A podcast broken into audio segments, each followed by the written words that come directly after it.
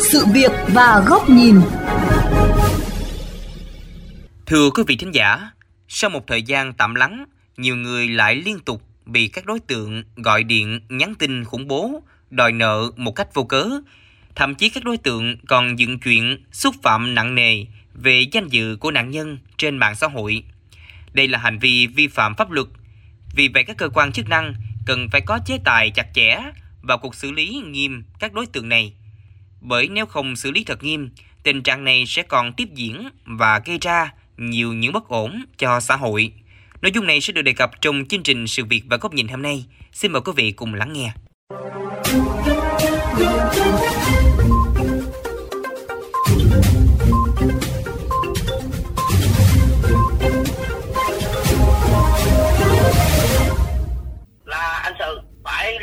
Không vay nợ qua các app, cũng không quen biết người nào tên Hùng, nhưng mới đây anh Sự của quận Bình Thạnh bỗng dưng bị một nhân viên nam gọi điện thoại liên tục yêu cầu anh phải nhắc người bạn tên Hùng trả nợ cho bên vay. Anh Sự khẳng định không quen biết người bạn nào tên Hùng thì nhân viên kia bắt đầu đe dọa sẽ gọi điện liên tục nếu anh Sự không trả nợ thay. Ngay sau đó anh Sự đã đến cơ quan công an trình báo sự việc. Nó vô lý quá. Mình không ký hợp đồng mà bây giờ mình phải giả nợ và phải nhắc nợ cho bên công ty tài chính. Mấy ngày nay gọi điện là nhắc nợ với lại bảo mình phải có trách nhiệm. Với anh Hùng đấy thì mình cũng không biết là anh Hùng là cái anh nào cả.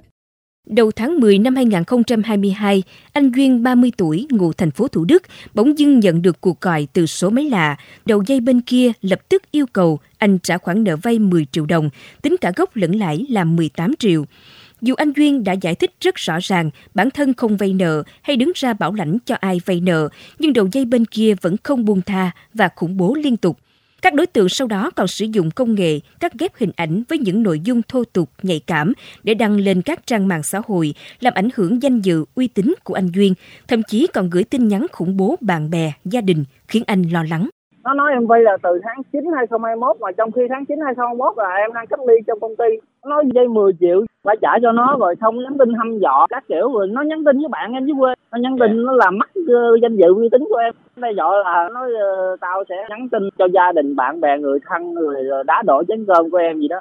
Không vay hay thiếu nợ, nhưng chị Giang, nhân viên một công ty ở quận 5, liên tục bị số điện thoại lạ gọi điện, nhắn tin và tung hình ảnh vu khống, xúc phạm danh dự lên mạng xã hội. Chị Giang cho biết nguyên nhân xuất phát từ một nhân viên trong công ty có vay trên mạng theo hình thức vay tính chấp nhưng chưa trả đúng hẹn. Sau đó những người tự xưng chủ nợ đã dùng nhiều số điện thoại gọi điện khủng bố liên tục ngày đêm. Chưa dừng lại, những chủ nợ này còn vu khống, xúc phạm nghiêm trọng danh dự gia đình và thậm chí dọa sẽ đăng hình ảnh của chị lên các web đen. Họ đe dọa là bạn của mày là mượn tiền nhưng bây giờ tao không liên hệ được bạn của mày nữa thì mày phải bảo nó trả tiền cho tao không là tao sẽ đăng hình của mày lên web đen rồi này nọ. Đây chỉ là số ít trong hàng loạt người dân bị khủng bố đòi nợ. Không những thế, có nhiều người là giáo viên, cán bộ viên chức trong thời gian qua cũng bị đòi nợ một cách vô lý và xúc phạm nghiêm trọng trên mạng xã hội đã gây tâm lý hoang mang trong các nhà trường, phụ huynh, học sinh. Theo luật sư Đỗ Trúc Lâm, đoàn luật sư thành phố Hồ Chí Minh,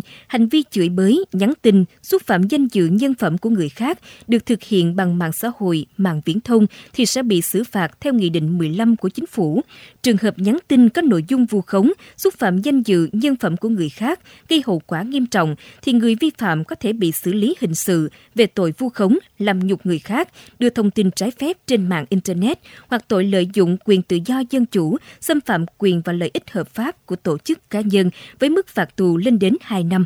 Ngoài ra, luật sư Lâm cũng đề cập đến trách nhiệm của nhà mạng khi để sim rác tồn tại, khiến vấn nạn gọi điện thoại quấy rối, khủng bố tinh thần ngày càng phức tạp. Chính sự quản lý quá lỏng lẻo của các nhà mạng dẫn đến sim rác tràn lan. Do đó, cơ quan nhà nước cần siết chặt hơn về quản lý thông tin thuê bao số điện thoại, kết hợp các ứng dụng công nghệ để xác minh thuê bao chính chủ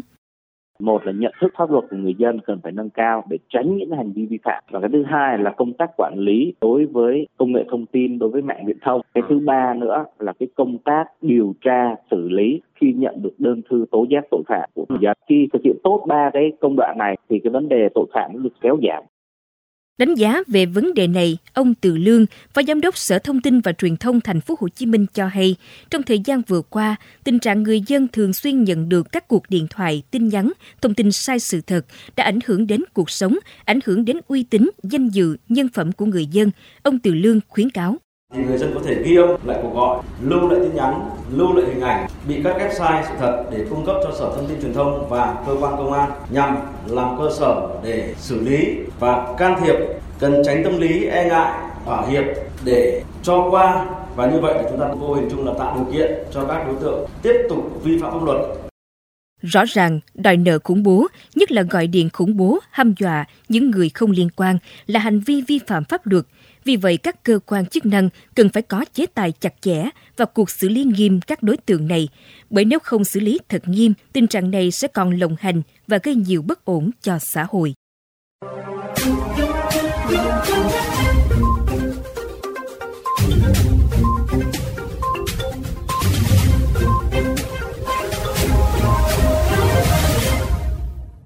Thưa quý vị, tiếp tục luận bàn về vấn đề này, Xin mời quý vị cùng đến với góc nhìn của VOV Giao thông qua bài bình luận với nhan đề Khủng bố đòi nợ, nguy cơ bất ổn an ninh xã hội do nhà báo Bùi Trọng Điển, Phó Giám đốc kênh VOV Giao thông thực hiện.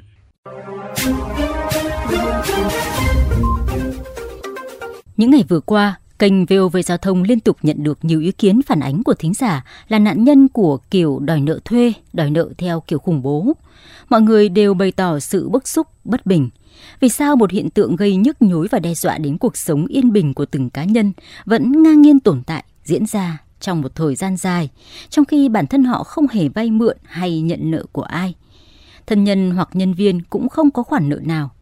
Vậy nhưng bất chấp các câu trả lời công khai và chứng minh rõ ràng, các đối tượng vẫn dội bom tin nhắn trên mạng xã hội, gọi điện thoại xúc phạm nhân phẩm, danh dự, thậm chí đe dọa tính mạng của họ và gia đình – nhiều người đã phải gửi đơn khẩn cấp kêu cứu đến ngành chức năng như công an, thông tin và truyền thông, phải đổi cả số điện thoại, hủy toàn bộ các giao dịch, giao lưu trên mạng xã hội để tránh bị lợi dụng vu khống, bêu xấu.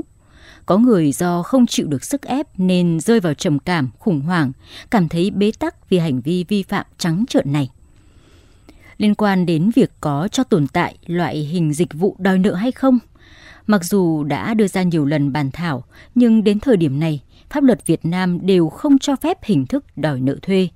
Việc đòi nợ theo kiểu khủng bố, đòi nợ vu khống lại càng vi phạm pháp luật và bị nghiêm cấm. Vấn đề ở đây là việc không xử lý nghiêm các hành vi này đã tạo cơ sở cho thói côn đồ này lộng hành bất chấp đạo lý, luật pháp. Cũng phải nói rõ, đây chỉ là những công ty đối tượng đòi nợ thuê, tức là phải được người cho nợ hoặc là tổ chức cho vay thuê mướn đứng đằng sau thúc đẩy. Các đối tượng vì được chi trả phí thủ lao hoặc ăn chia từ món nợ nên mới liều lĩnh thực hiện đến cùng các hành vi này. Tình trạng đòi nợ bằng điện thoại, tin nhắn diễn ra còn có nguyên nhân từ sự buông lỏng quản lý của các nhà mạng khi để cho tình trạng sim giác, sim không chính chủ ngang nhiên được sử dụng mà không chịu bất cứ sự kiểm tra, giám sát và chế tài nào. Một đối tượng có thể sử dụng nhiều số điện thoại và tài khoản khác nhau để khủng bố tinh thần người bị hại đã đến lúc ngành chức năng phải điều tra, truy xét và đưa các cá nhân tổ chức đòi nợ thuê này ra ánh sáng, xử lý hình sự một số trường hợp để nâng cao tính hiệu lực và sự nghiêm minh của pháp luật đối với các trường hợp cố tình tấn công tổ chức và cá nhân. Bên cạnh đó, nạn tín dụng đen, nạn cho vay nặng lãi với mức lãi cắt cổ đang thực sự lộng hành gây rất nhiều hệ lụy bất ổn cho từng cá nhân, gia đình và toàn xã hội.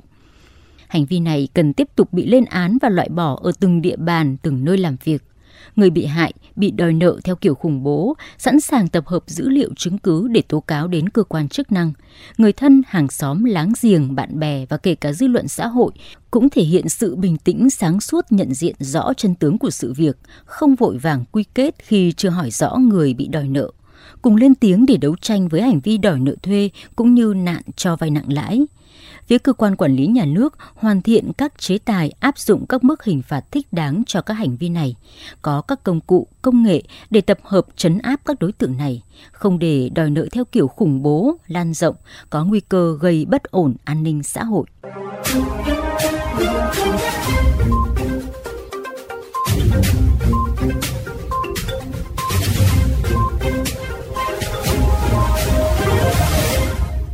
Đến đây, thời lượng của chương trình Sự việc và góc nhìn cũng đã hết. Xin chào tạm biệt và hẹn gặp lại quý vị trong các chương trình lần sau trên VOV Giao thông Đài Tiếng Nói Việt Nam.